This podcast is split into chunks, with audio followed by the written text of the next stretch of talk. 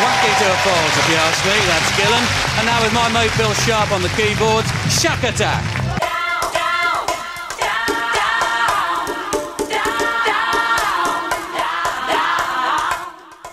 This is 80sography.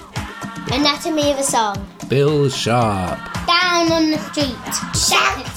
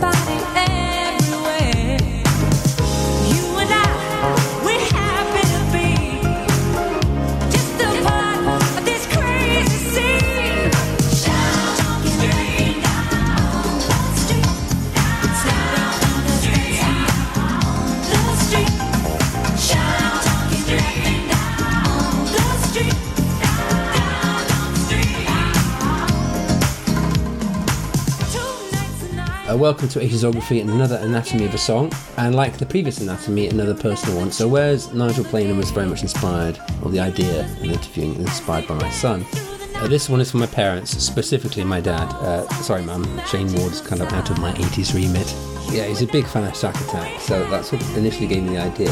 So I'd like to dedicate this episode to my parents. Uh, I love you guys, thanks for everything, and uh, I hope you, as well as everyone else, enjoys the interview with the main man of Shakatak, Bill Sharpe, talking about a great 80s single and much more besides. The interview starts now. A little bit of background, looking up on Wiki, so your, your touring band with Shakatak now is basically the, pretty much the same band you had when you formed, right? Yeah, it's the four four original members, and uh, the we have a guitarist and singer who've been with us for for a long time as well. But yeah, basically, apart from our original guitarist Keith, it's the four four members. So not bad going, really.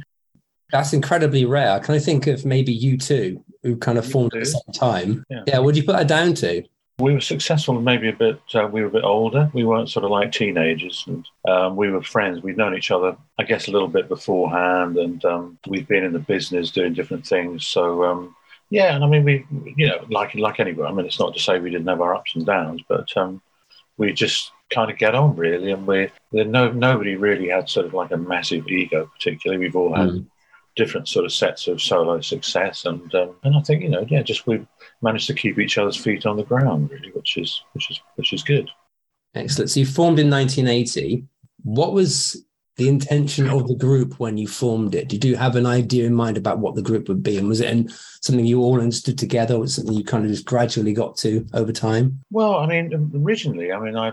I have to give credit to our old uh, producer Nigel Wright. It was sort of his sort of idea, in that um, we'd uh, we were listening to a lot of music uh, coming over from the states, you know, like the Crusaders and uh, uh, Broyers, you know, all that kind of jazz funk sort of stuff, and and uh, there was kind of a bit of a, a movement going in in this country with like the world, Hi-Tension sort of bands like that. He basically we were chatting away in the studio once doing some sessions, and wouldn't it be nice if we did uh, similar kind of thing? Because that's that's the kind of music we were playing in in lots of different bands. So I was playing uh, in a band with our drummer Roger and Keith, our original guitarist, and uh, bass player uh, was Trevor Horn, actually, who was um, went on to do quite well as a producer. He was your original uh, bass player, really? he was our original, not in Shakatak. This is in a band before Shakatak Pre Shakatak. band called Tracks. So the three three of us, Keith, Roger, myself, Trevor, we were in this band. Anyway, so um, Roger was also playing in a in a Mecca band. I mean, in those days, we're going back to the late seventies. They used to have bands playing chart music, basically. And Jill and Nigel uh, were were part of that band. So Roger was kind of the pivotal guy, really putting it together. I'd had I'd written some tunes, and Nigel had heard them. Suggested, why don't we go in the studio and uh, record them and, and you write some new stuff. So I wrote uh, a couple of new songs, one of which was called Stepping, which became our first single. And it sort of came about through that, really. So even in the really early days, we didn't have a name as such. So it was sort of like a, evolving process that way. And then it kind of started being played on the radio a bit, and we were creating a little bit of a underground thing with the whole jazz Brit funk thing. And, um, somebody came up with the name Shack Attack, which was I think originally came from a shop in Soho called the Record Shack Attack, and uh, and I, I remember getting a phone call saying, "Well, we found a name for the band," you know, so I wasn't part of that, and it was Shakatak, and I thought that's a pretty good name, and so so that was the really early part part of it, and then you know we were kind of part of that early Brit funk thing, you know, with Imagination and Level Forty Two, the Inversions, and lots of other bands, and uh, um, and it was it was really exciting times actually because it was our our version of uh, kind of jazz funk, like the Crusaders, and particularly there was a guy called Rodney Franklin who had a, a piano instrumental called the Groove, which I particularly liked, and so that was a piano instrumental thing. So there were like the Crusaders as well with Joe Sample. There were lots of different influences, but um, I guess you know we we did sound we didn't sound as American somehow. We weren't as we weren't as polished, perhaps you might say. So I assume when you started, you were thinking more as an, an albums act than a singles act. Well, actually, we uh, we started off actually as singles, ironically, because they wouldn't give us Polydor wouldn't give us an album deal. I think till we'd had at least about four singles. Because in those days we had an A and R guy who was looking after us in Level Forty Two, who was a he was a really good guy actually, and he he stuck with us both for a good few years, which I don't think perhaps um, happens so much these days. And it was two years before we had our first sort of big Easier Said Than Done. So we had about four singles, and they finally agreed to do an album. Because you only had um, eight tracks on an album in those days, so we had half an album already, really. So, um, so that was great. And then it it was great because it was a slow builder. We toured around, we toured all over the country for a couple of years. You know, the back in back of a transit van kind of stuff, which was you know, and we used to see every everybody would see each other at Watford Gap pretty much on the M1, up and down, backwards and forwards. and uh, yeah, it was, it was great times. I mean, obviously we were a lot younger, but I said we weren't we weren't teenagers. You know, we were in our mid to late twenties, so so we were a little bit older. And uh, but it was uh, it was great, and, and slowly, you know, we built up this following, and um, it was uh, you know, record companies stuck with us. Always in life, you know, generally, whatever company you're in, you know, if you have a couple of people who believe in you, it makes a big difference, and we we were lucky in that way. So uh, that's kind of how it all developed. Yeah, I guess you through the tougher times, I suppose, if you know you've got that support.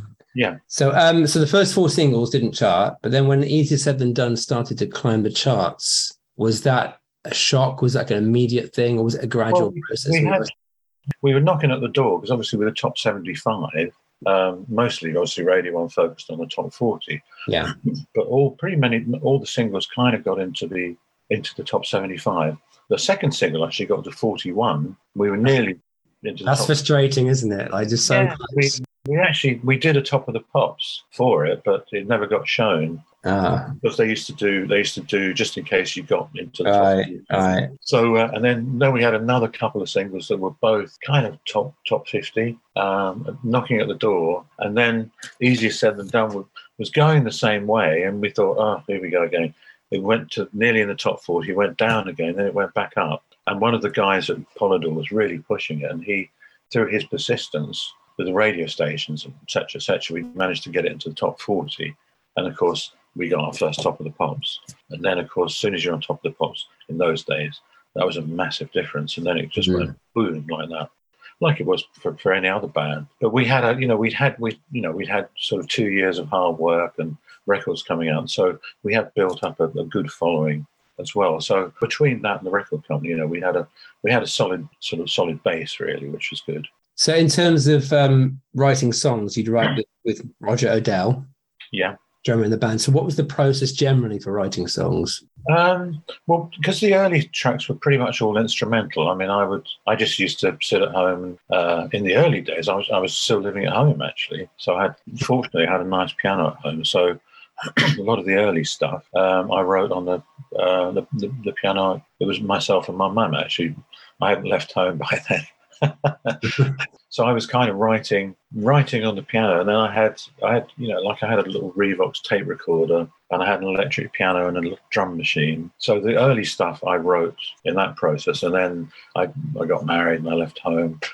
My first house, I actually had uh, I bought myself my first synth, and so I was sort of updating stuff. So easier said than done. I, I, again, it was just um, a Fender Rhodes piano, a little synth, a drum machine, and so the um, all the early stuff um, I, I, wrote like that.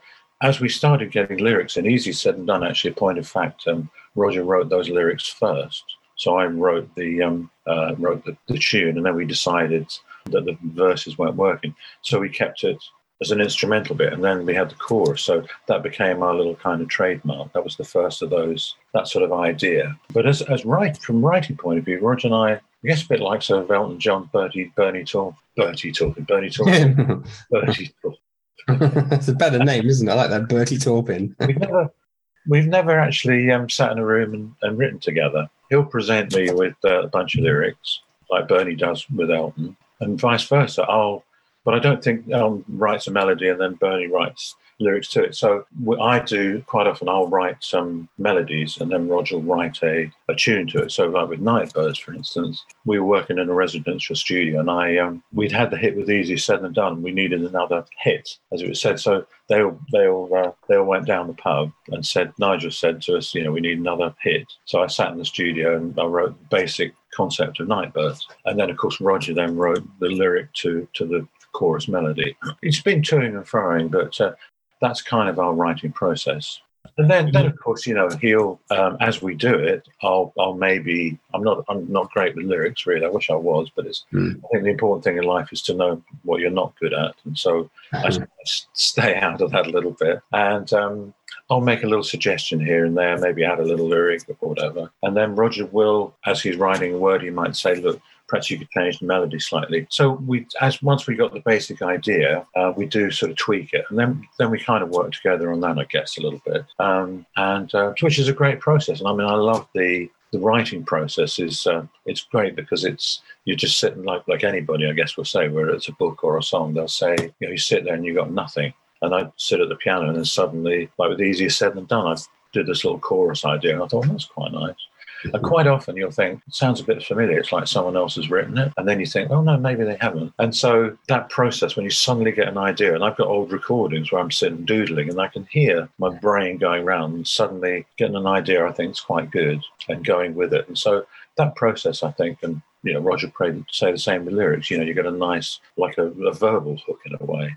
Like easier said than done was was basically said it's just a phrase that people say. So it's a nice it's a nice title nightbirds. I think you know with roger actually in a way the, those early songs particularly when he was really just writing a chorus lyric he wasn't writing a story.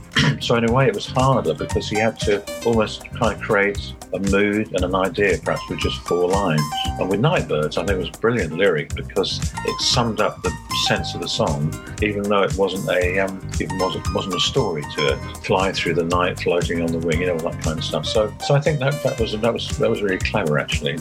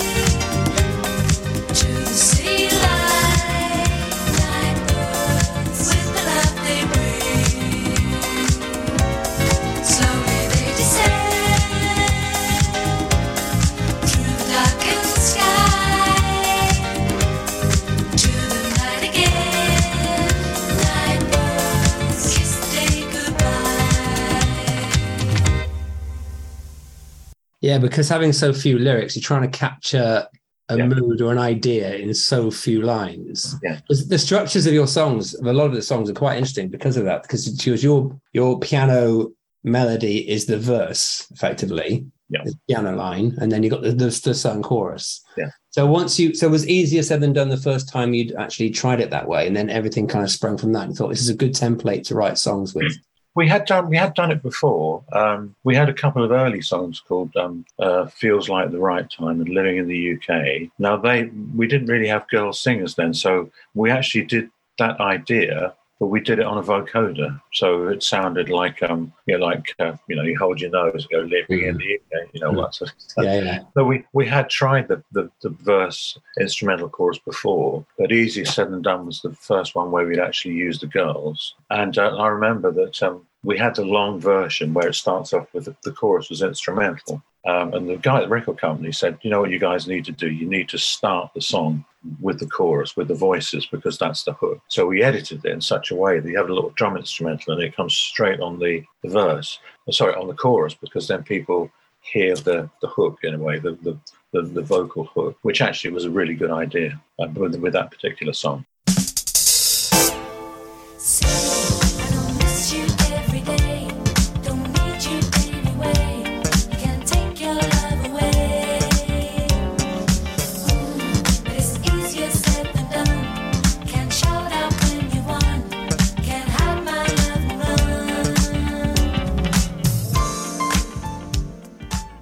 So that Nightbirds, that's the first song I would have remembered as a kid. It's the first time I would have heard you.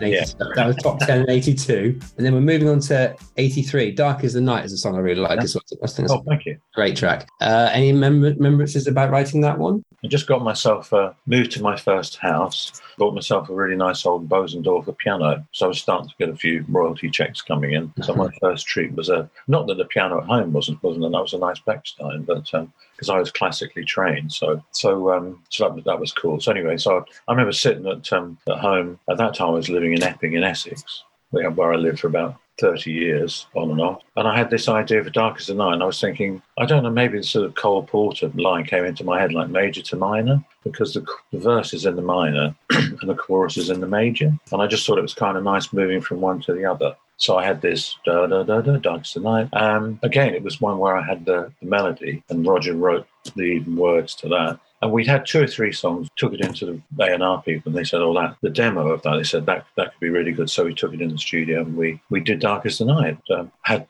decided, you know, it might be nice to have a bit of a sort of slow instrumental start. And, you know, all the processes that go on when you're actually doing the track in the studio. Which again is, is great because you sort of take my demo and then the band jump in and then production jumps in and you all work together and it's, it's kind of exciting. People flying ideas out yeah, let's try that, let's not try that. But uh, they were they were actually really good times because we were hopefully I was coming up with some decent tunes, and then the band was sort of turning them into some really good records. So I would say they were, they were really good times. Dark is.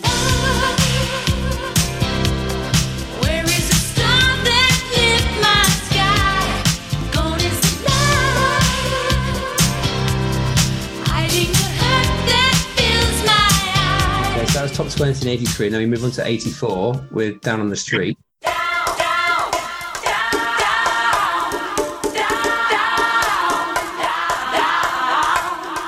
So, do you remember the very first idea you had for the song? Yeah, it was actually again it was um, a, a tune I, I think I'd written on the same session when uh, when I was doing Dark Dark as the Night, or maybe that was another writing session I, I had. But um, it was actually started out as uh, more of a ballad. And Roger'd written a, a song which was called "Fool to Myself." So that was the chorus, "Fool to Myself," and um, I thought, well, that's quite nice. It's a nice little ballad and all that kind of stuff. So we took it in the studio, and um, I'd actually heard. I mean, again, sometimes you do hear songs that influence what you actually end up with, and I was. Um, uh, a big fan actually of uh, um, there was a you know people call, call, kind of call him the invisible man uh, there's a documentary about a guy called Rod Temperton who was a Oh, yeah. wonderful Writer. wonderful song. Well, I mean, obviously, he wrote Thriller and all the hits for Michael Jackson. I mean, just a fantastic songwriter. I loved his work. And he'd written a song for Manhattan Transfer, which is called The Spice of Life.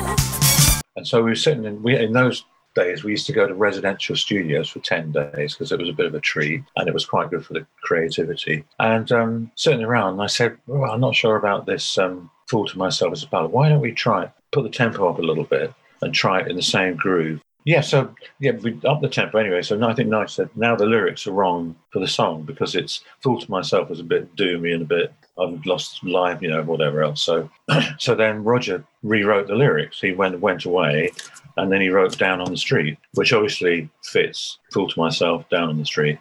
And then once we got the new lyric, it was like, oh, it's just starting to take shape. So it was a weird sort of way it all came about. Uh, and then we we just started working on it and thought, wow, this is um, this is great. So we we sent it up to Polydor with just the chorus, and they were straight back saying, "You've got to finish that. That is a hit record, even just with the chorus alone." Do you think that when you wrote it, because you listen to it, you think it's such an obvious smash. Did you think that the, the moment you came up with that chorus, did you think, yeah, this is going to be a hit single? When it when it came into down on the street when we got the intro down down and i thought mm. yeah this is this is this is good this is it you kind of get a feeling i remember with nightbirds i thought yeah this could do well because it's had that little da da da da da da piano tune so you do get kind of an idea if something's going to be a hit i can't guarantee it but i think down on the street was it was such a strong chorus that we all felt that and of course then jill finished the we finished the song, got the intro going and everything, and then out it came, and uh, the rest is history, as they as they say.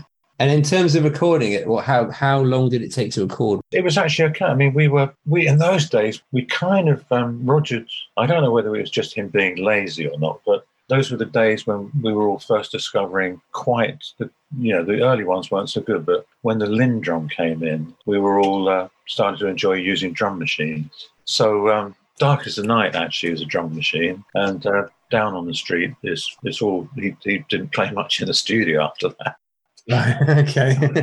Sitting back and let let someone program the drum machine. So anyway, so uh, um, the recording process was was I mean it was nice. As I say, we were in a it was a lovely residential studio called um, Chipping Norton, Chipping Norton Studios, obviously near Chipping in Chipping Norton, and the famous tunes. I mean, Baker Street's probably one of the mm. most famous hits that came out of it. So it was, you got a sense of uh, you know where you were, and it was nice because you got fed and watered, and then you could work. So it was a, it was a it was a nice process, um, and um, and then we took it to another studio.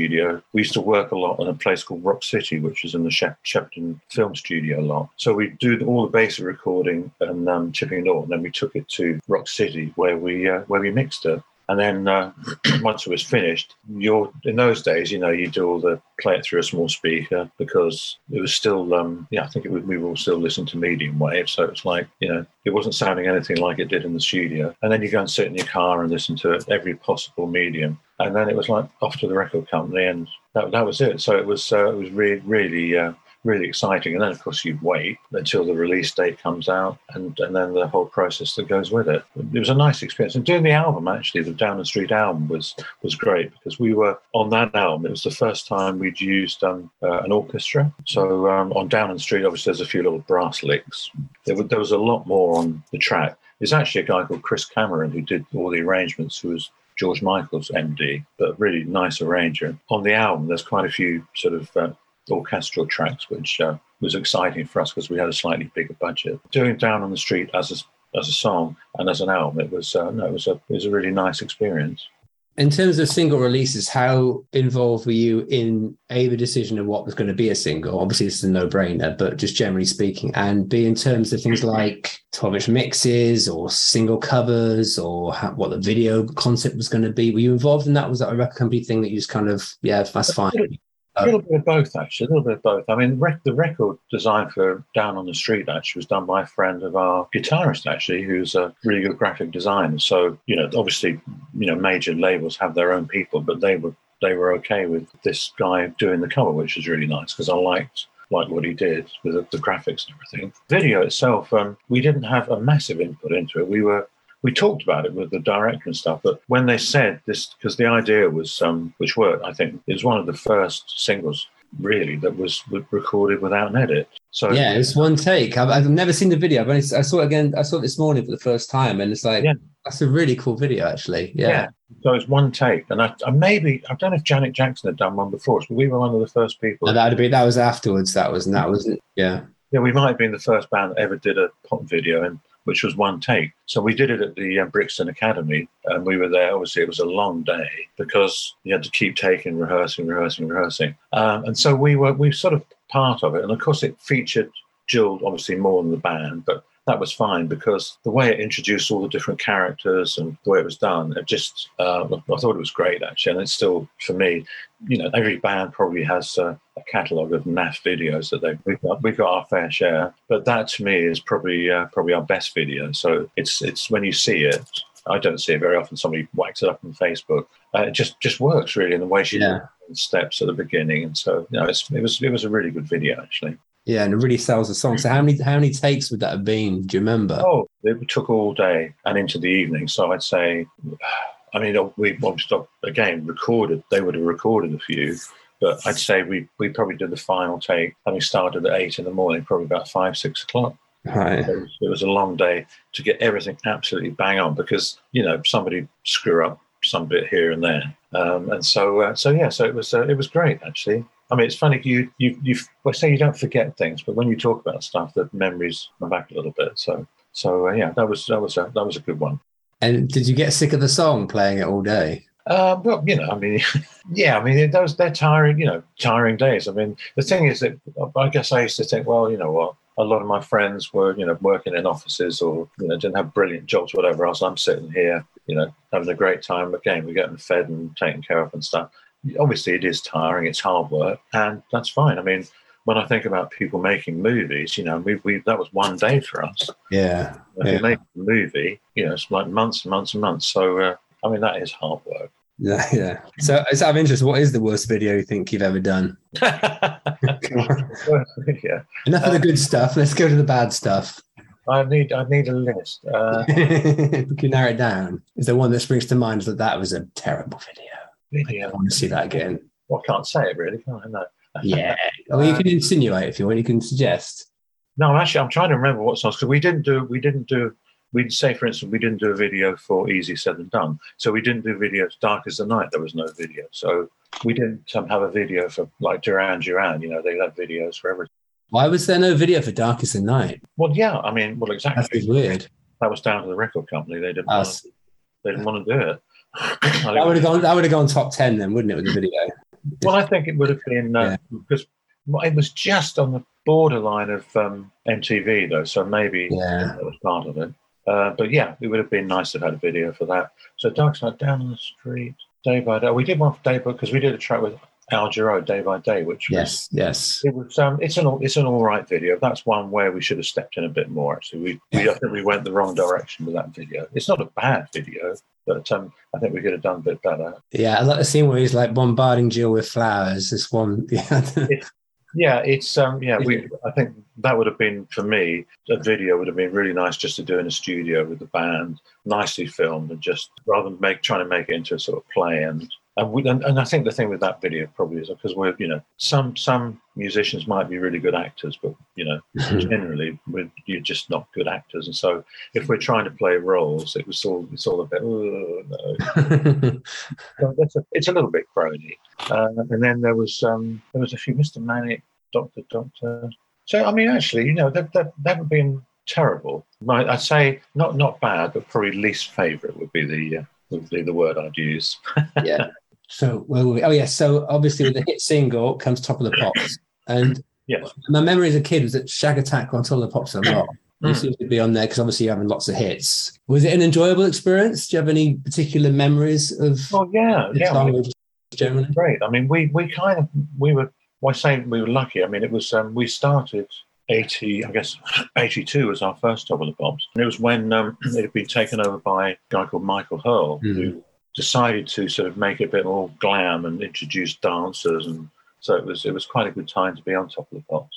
And the- first Top of the Pops was with Easier Said Than Done. And of course, as a kid, I grew up obviously Thursday night, half past seven, we watched Top of the Pops. So to walk into the studio to be on it was was amazing. And it was Mm. I did a little thing story a month or so ago when Vangelis sadly passed away. He was that wonderful sort of uh, keyboard player who did Chariots of Fire and, and um, Blade Runner. But anyway, so he was doing Top of the Pops the same time as us with um, Jon and Vangelis, and we'd done the, the rehearsal for Easier Said Than Done.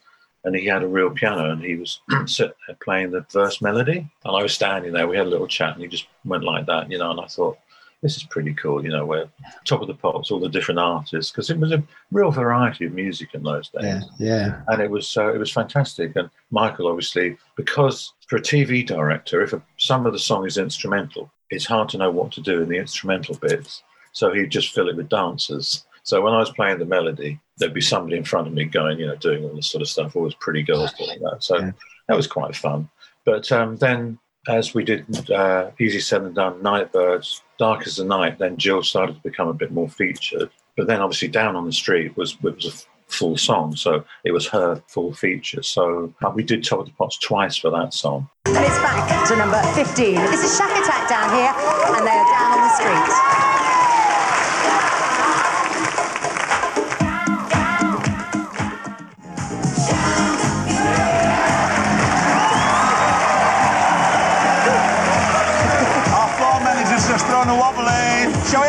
We have some chance? Yeah, go back to number 10.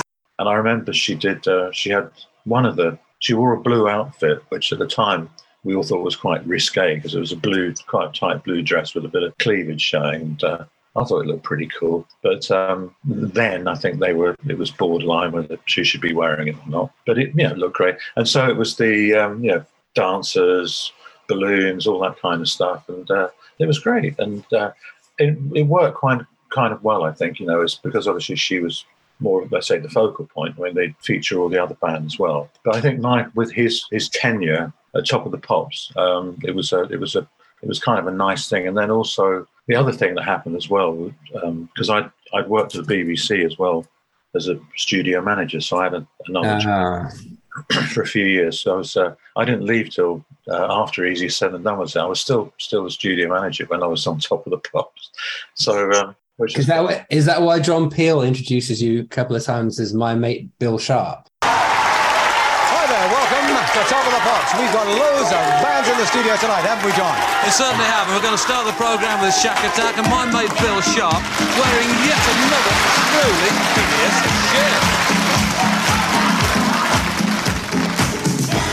yeah, because I used to do his show. Ah, okay. and he said that So, like, terrible yeah, shit. I, I used to record his. There was another great him and guy called John Walters, who were you know John was a great character, and as a studio manager, I used to uh, re- pre used to pre-record his Thursday night show on a Wednesday. so you do the show, um, and I did that for, for quite a while. So we we all became really good friends, and so when he was asked again to do Top of the Pops, his first Top of the Pops was with um, with us. So we we actually we finished working doing his show, and we went down to Top of the Pops together, which was quite fun. And then he just decided to say, "Here's my mate, my mate Bill Sharpe." He used to say, "Yeah, another horrible shirt or something." 'cause I yeah, yeah. Sorry, had to wear a pretty Sorry. crappy shirt. But yeah, it was really nice actually because obviously Peel Peel gave he gave the show a little bit of I guess credibility uh, when it was probably needed, and he uh, he's, he was you know he has kind of like sort of laconic sense of humour, very dry, and um, and it was great. And, he, and then he just carried on saying, "There's my mate Bill Sharpe," which was great for me. I loved it, you know. Yeah, I couldn't tell if he was being ironic or not. Like, it seems like No, he actually- and yeah, we were actually friends, which was nice. yeah. So, as a BBC studio manager in the seventies, you must have have some stories. late seventies, I worked a lot of Maida Vale, and um, so I did loads of a lot of bands that were up and coming. Really, you know, like the late seventies, early eighties, like Police, Pretenders, Elvis Costello, all Oh, that cool. late late punk stuff. So we used to do late night sessions for um for all those bands actually. So that was that was that was really exciting. Then 1980, the band started. So I was, as I say, I worked for the B for both for two years while I was still doing Shakatak. So so I used to get sort of um, some interesting insights into both sides of the um, both sides of the sort of mirror, so to speak, being an artist and a and a studio manager, stroke producer. So it was a it was a re- really good time actually, and the, you know, B B then. I mean, obviously it's changed a lot. I'm still a you know, massive supporter of the BBC, and I I think it does great things. Six radio stations. You've got World Service. You've got you know the various channels and stuff. So overall, I think it's a it's a fantastic organisation, and Yeah. it's you know things that have happened over the years. I'm, I wouldn't necessarily agree with. And I, when I worked there, it was it was a very different different beast, and it was it was great actually. It was more more uh, more BBC in a way. It wasn't so because obviously a lot of stuff now is sent out to independent production companies. um, but it was pretty much all done in house, which was good. And, and, you know, you meet work with some amazing people. So I worked across current affairs and classical music. So it was a very, you know, very broad sort of uh, education in that sense. Um, and then, you know, I, what I wanted to end up doing was working for Radio One and, and, Maida Vale and BH, and uh, I achieved that. And then, of course, I remember a quick story when uh, Nightbirds had come out. I was still working at BBC, and John Peel and Waters walked in. They had a copy of the Music Week magazine, which is the, the trade magazine for the music business, and they said, "Bill, your album's just gone in at number four. Don't you think it's time to give up your day job?" that's amazing. You're still working there that late in the day because that's what two, three albums in.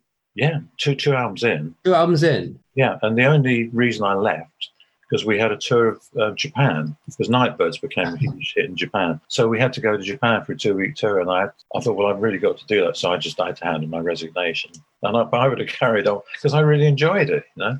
Uh, but if it turned out, yeah, I wouldn't have had time to do it. I was I was sad to leave because there was a really nice bunch of people, some good characters, and uh, I had a you know really really good time there. Excellent. Okay. Um, I do a thing called YouTube comments where when I'm doing anatomy of a song, look up what, what people say on YouTube about the song. Um, some good comments here. So like I made a playlist on the phone called Flying Fingers, put on anything funk, soul, R&B grounding, but with killer flying fingers, jazz like piano solos.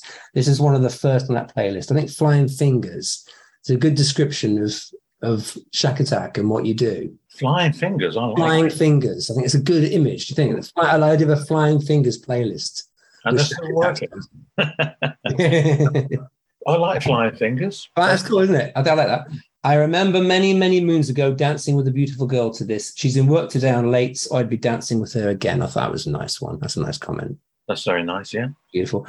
Uh, one thing I noticed about this band was their music was both happy and unhappy. They are tuneful yet sad. Would you agree with that? I think Shack is quite a, a positive, upbeat kind of Yeah, I, vibe. I don't say it's as we might be a bunch of saddos, but um, we're um no, I, I've never thought of our music as being sad. I think it's sort of um pretty optimistic, really. I mean, you know, you maybe a few ballads here and there, you know, just but generally, no, I think we're about fun, happiness, love, all the good things in life, you know. yeah, I- I'd agree, I'd agree with that. a little bit of.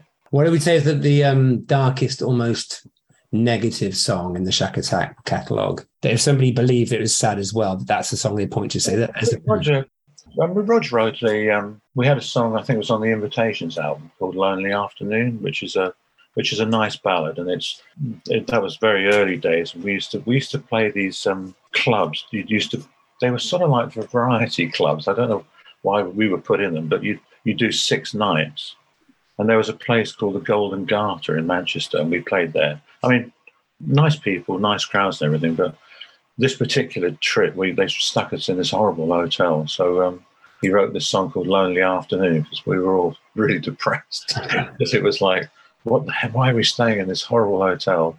And the weather was pretty crappy, and so you know, I mean, uh, like like any, anything, you know, we we all have our ups and downs.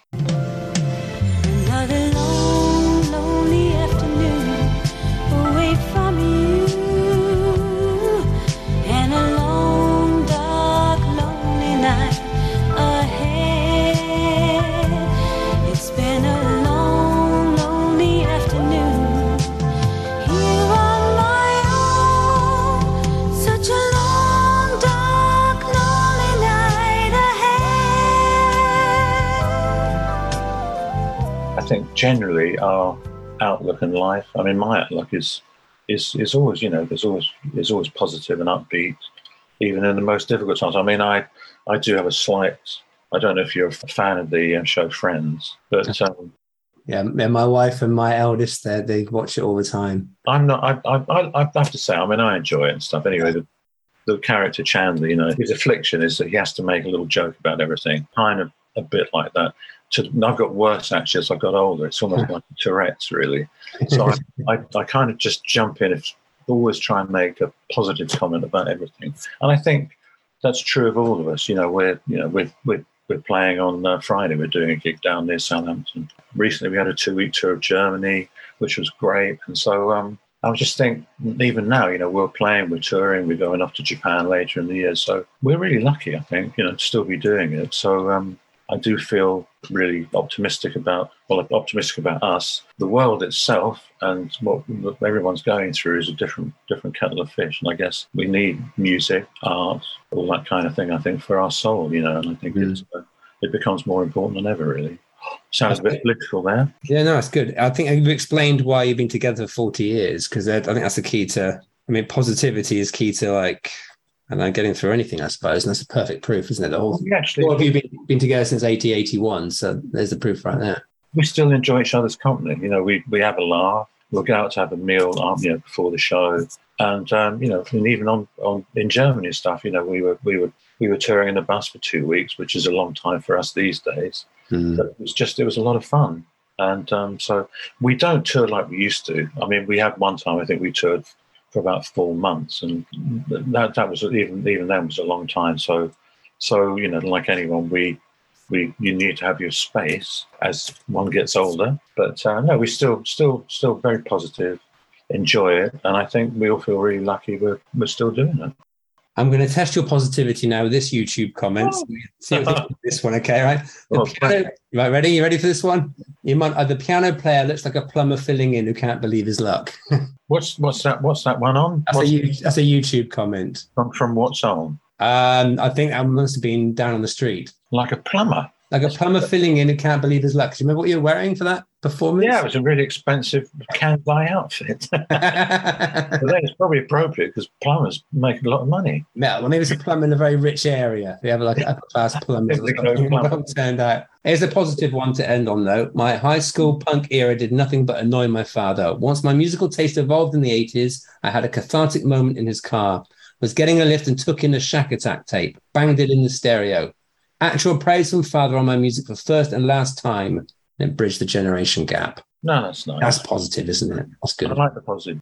And you know, I mean, we've had a lot of um, negativity thrown at us when we, particularly when we started having hits like Nightbird stuff. We were, we were a lot of the press really slagged us off. Um, so we, we we used to get a lot of um, flack. Some, you know, some I thought it was a little unfair, really. You know, it's like I remember one review and they said, "Well, any band that's got names like Bill, Keith, and Roger can't be any good." You know, you know, you you get you're going to get that aren't you? when you yeah. when you're out there, there are going to be you know a lot of people that uh, that don't like you. And I'm, I'm, to be honest, I'm the one you just said is really probably probably quite a nice one in terms of what other people could say. And did it affect you? I mean, was it something you could like accept? Yes, it's going to happen. You're successful. You're going to get this, or would it be something that stay with you when you got a negative review? I think when it was when it was really personal, perhaps you know it was it was a bit crazy. You know, if people didn't like the music, you know, fair enough. Yeah. I mean, we all there's you know I'm not certain types of music I'm I'm not a great fan of, but when you know when they it's sort of got a bit personal. And there's one person I think said it was like a comment like, um, "Oh, I wish that someone blow his hands off," you know, that kind of stuff. Not that's- Well, yeah, you know, the, the tinkly piano and the oh, here we go again, more tinkly piano, and it's like it was just it was um yeah, it was it wasn't great. But then now nowadays, I'm, I mean, I have to say, I mean, most of the stuff I don't know if, if when I look on Facebook and when I look on media and stuff, most of the stuff we get is, is pretty pretty much all positive now. Whether stuff is edited out or not, I don't know because there must still be thousands of people who don't like us, but. Uh, perhaps as you know you get a bit older people mellow and um, but generally no generally i have to say wherever we go now it's um it's really positive and great well, if you need a lift, I suggest you look on the YouTube comments to, to your songs because they are overwhelmingly positive, saying Oh, what a great track it is and oh, brilliant. I wish should go back to the 80s and this is fantastic. And or it could be like, I'm not listening to this in years and I forgot how much I love this song. So it's, it's overwhelmingly positive. nice Yeah. that's nice to hear i know Yeah. we have we have loads you know over the years we have millions of hits and stuff on youtube but then that's another story because obviously the youtube and spotify aren't uh, very uh, kind with the with the sort of payments and stuff that will start me off on another track so we, we better move away from that one but no uh, generally youtube and it's great that people can see the stuff and if they're making nice comments then you know thank you very much that's great Um, in terms of playing it live, I assume because it's such a massive hit, you have to play it all the time. Do you ever get tired of playing it live? Yeah, I mean, um, you know, you get you get ti tired not so much playing it live, but um, I think it's when you get generally when we, we do shows, it's the audience reaction to the songs I mean, we, we we do still record new music and new albums, and we'll put a few of those in the set. But generally, people want to hear hear the hits. So um, the audience reaction to songs is what really gives you the buzz. When we say, for instance, a song like Nightbirds, as soon as I hit that melody, everybody's like shouting and screaming. They're all doing the piano thing or singing along, and um, and down on the street, you know, singing like that. So even though you played a song thousands of times, the audience reaction, the fact they're really loving hearing it, is the, the thing that makes it worthwhile doing it. So, so you, you know, you could get of fed up with it. If, obviously, if people were just sitting there looking bored, but I think the the fact that you get that real lift when you play the songs makes it enjoyable every time. Come Really. on, let's a big hand for Bill Sharpe on keyboards. Come on, Bill Sharpe.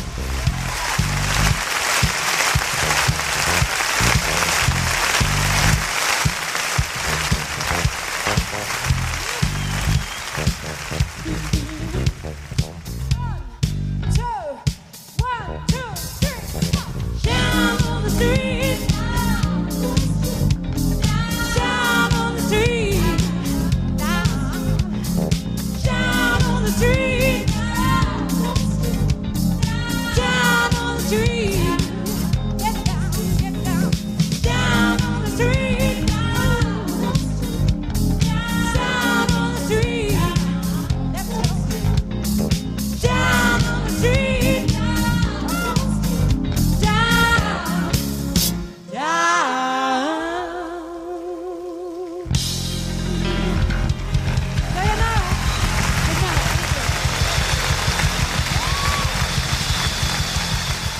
And I got to quickly before um, the album you made with Gary Numan, Oh Um, yeah, yeah. Change Your Mind, which was a hit in '85, top 20 hit. And Then you made an album later in '89. So how how did that come about? it seems like such a, a weird partnership. Yeah, it was actually to do with um, the engineer um, that did um, Down on the Street, actually, and the Out of This World album, Darkest Night. There's a guy called Nick Smith, who was um, a great friend. His his father actually was a guy called Norman Smith, who was the um, the Beatles engineer. Oh right, yes, yes. Did all, all the albums up till Rubber Soul. So um, it sort of ran in the family. So, you know, Yeah. Nick always had, you know, great Beatles stories, which are fantastic because I'm a bit of a Beatles fan. Anyway, so Nick was um, working on Down the Street album, and then I had had talked to Polydor about doing a solo album because I just fancied doing doing a solo album, doing something a bit different. And uh, Nick and I were really close, really good friends, and so I said, you know, will you do the album? So great. So we started recording the album, and I had this song, and my plan was I was going to sing it. And I'm, you know, I'll be the first to say that uh, I'm not the greatest singer in the world, but I thought I might give it a go. So we had this track finished, and it was we just thought, wow, this is a fantastic backing track. Lots of sound effects and whoa, all this kind of stuff going on. And um, then I sang it, and then within about ten seconds, Nick put the button down He said, "Nope, no, no, no, no, no." I said, "Yep, you're right, you're right." So we had this song, melody, a backing track. It's like, what the hell are we going to do with it? So he'd been working with Gary Numan on his um, last album. So um, we sent him a cassette of the song, and um, he just said, "Yeah, he'd love to do it." So he came into the studio, and I, I think it was pretty much the first take, and he sang it, and um, we sat back, and it was like, "Wow!" You know, like you talk about hit thing. We just sat back and thought, "This is so good." It just suit. I didn't write it with that in mind, but as soon as he sang it, it was like, "This is a hit. It's got to be a hit." So we sent it up to Polydor, and they were like, "Oh my god!" Straight down there, and um, and that's kind of kind of how it happened. Can't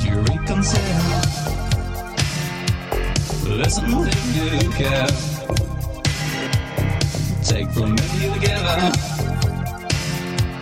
Reject me if you dare. Give me what I'm asking. And save it all for me. Love that's everlasting. Is how it's meant to be. Why change your mind? Nothing ever stays the same.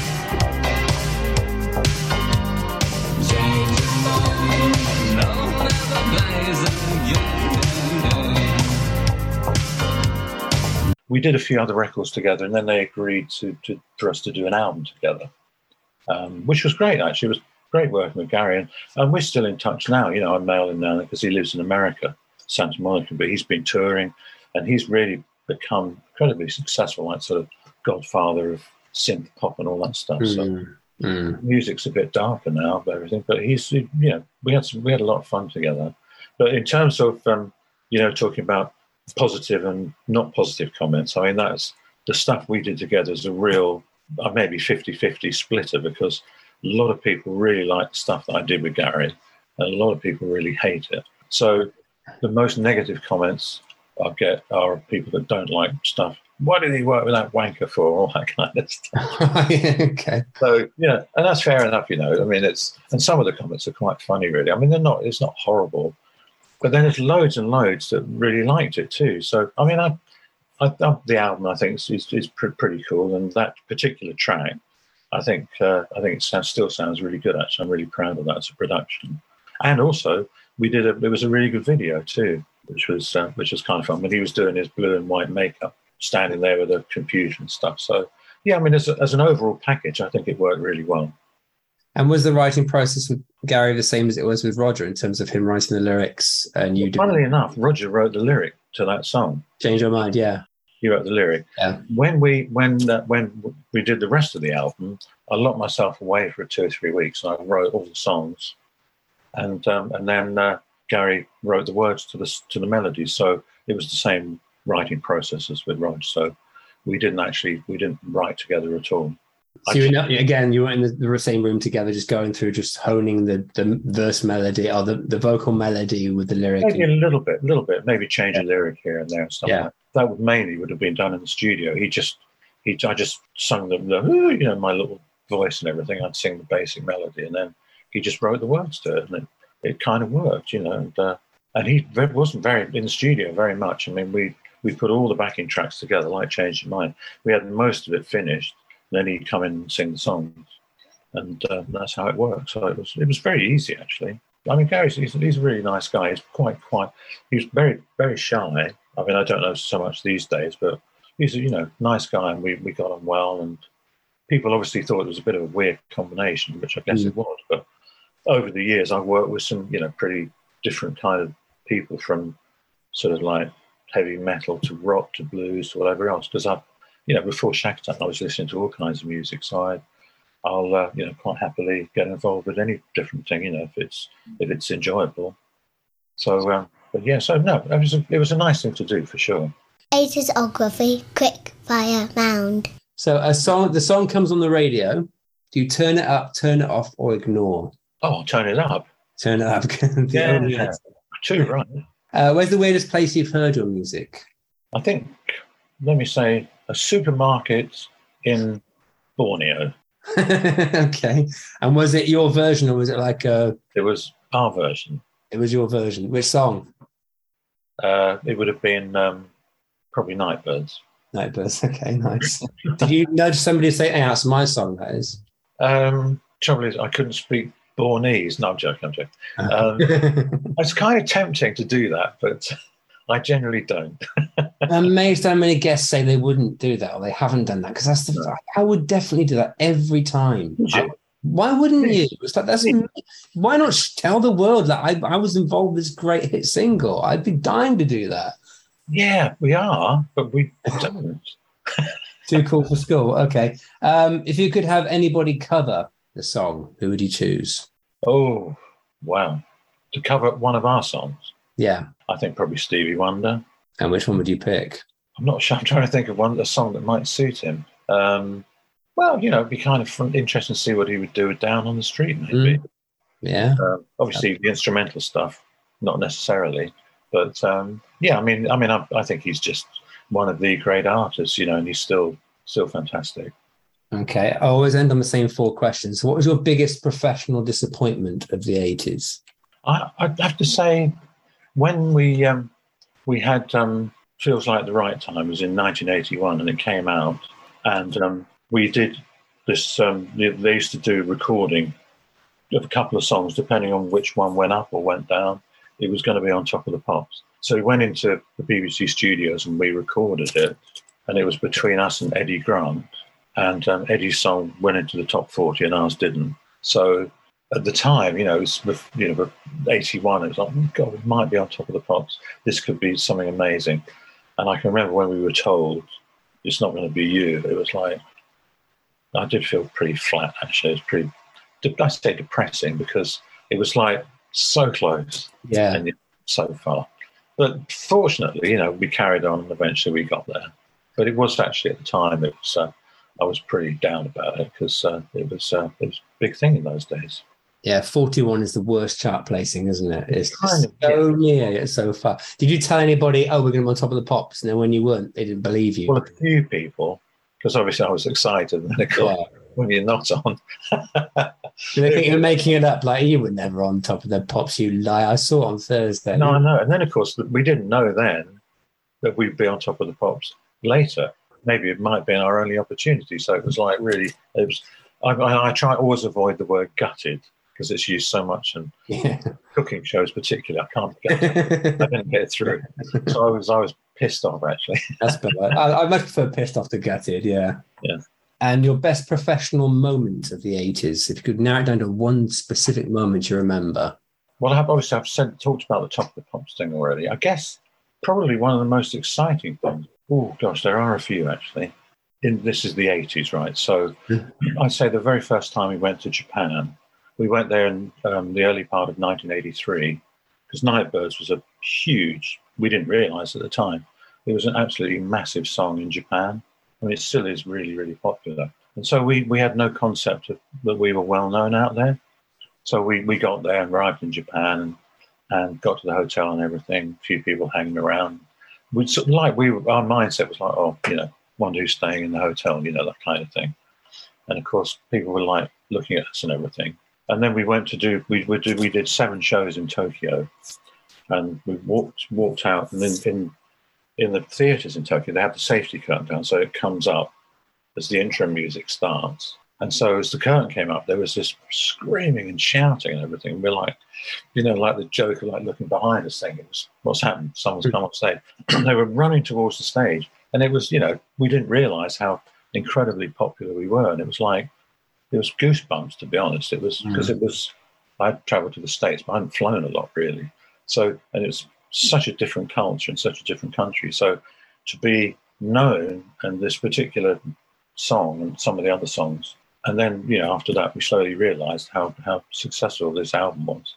But it was the very first time we walked on stage and the curtain came up. That was kind of one of the most exciting moments. It was just extraordinary. The Eternal Jukebox. Uh, have a thing called the Eternal Jukebox, where basically all your music you made in the 80s is wiped, lost forever, apart from three songs. So, which three songs of yours would you keep from the 80s?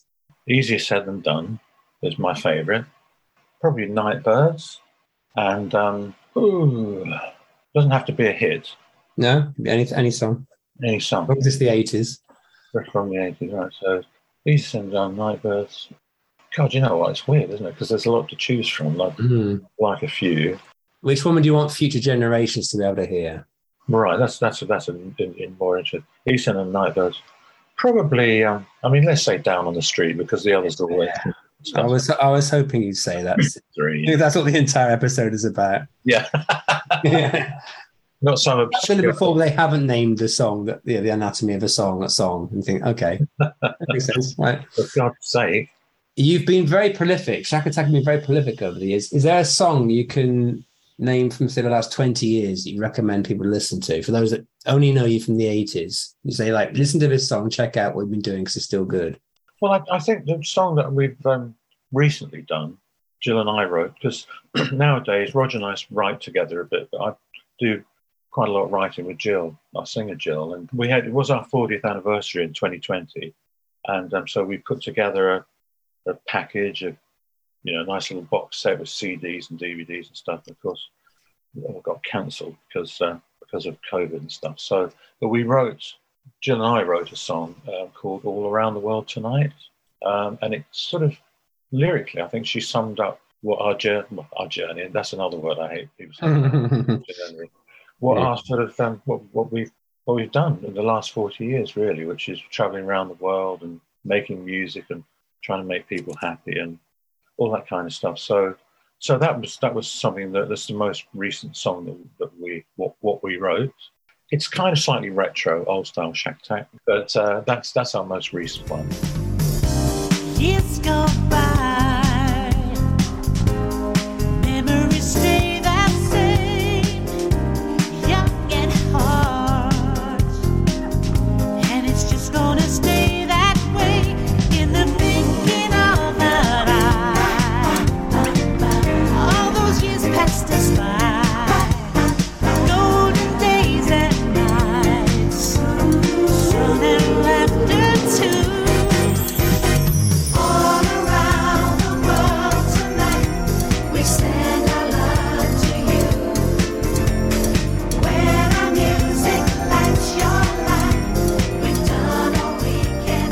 three words to describe down in the street and what it means to you.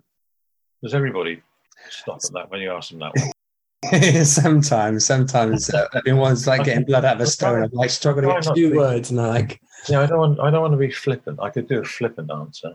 whatever answer feels more comfortable for you. No, I'd say um, down on the street. Three words. Um, I guess you know, sort of like recognition was nice. It was nice. We were sort of recognised. Recognition, um, travel because we got to travel the world a lot more, Mhm. particularly over, over Europe. It was a big hit all over Europe. Recognition, travel, and um, yeah, happiness. That's nice. That's two nice words. Anything else you'd like to declare about the song? What are you going to declare about this song, Mr. Sharpe? oh, down down the street. You have been arrested for writing this piece of music. I guess it's it's the song that we finished the show with. It's um, still, and it has been for years. It's the one generally people are waiting for. The after Nightbirds, all, all the other hits, so to speak.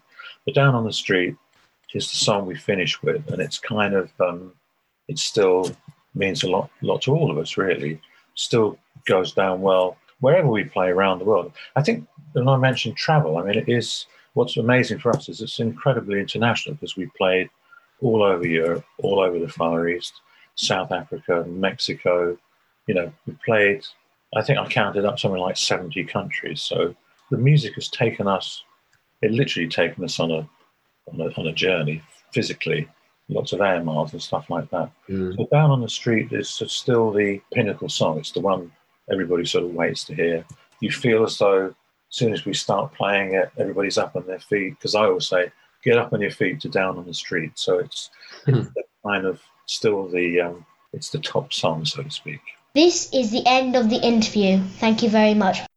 So many thanks to Bill for that. He's a lovely guy. Um, and double thanks to him for recording the birthday message from my dad, uh, which I sat on for about three months. Uh, but, but when he eventually got it on his birthday, he was really chuffed. So a very kind thing to do and much appreciated. Uh, you can check out Shakatak on www.shakatak.com. And to leave with, I love a good mashup. And uh, this is a good Down the Street mashup with a live Phil Collins version of the Genesis track I Can't Dance. So enjoy and auf Wiedersehen, pets. Hot sun beating down, burning my feet just walking around. Hot sun. Gate is getting close, it hasn't got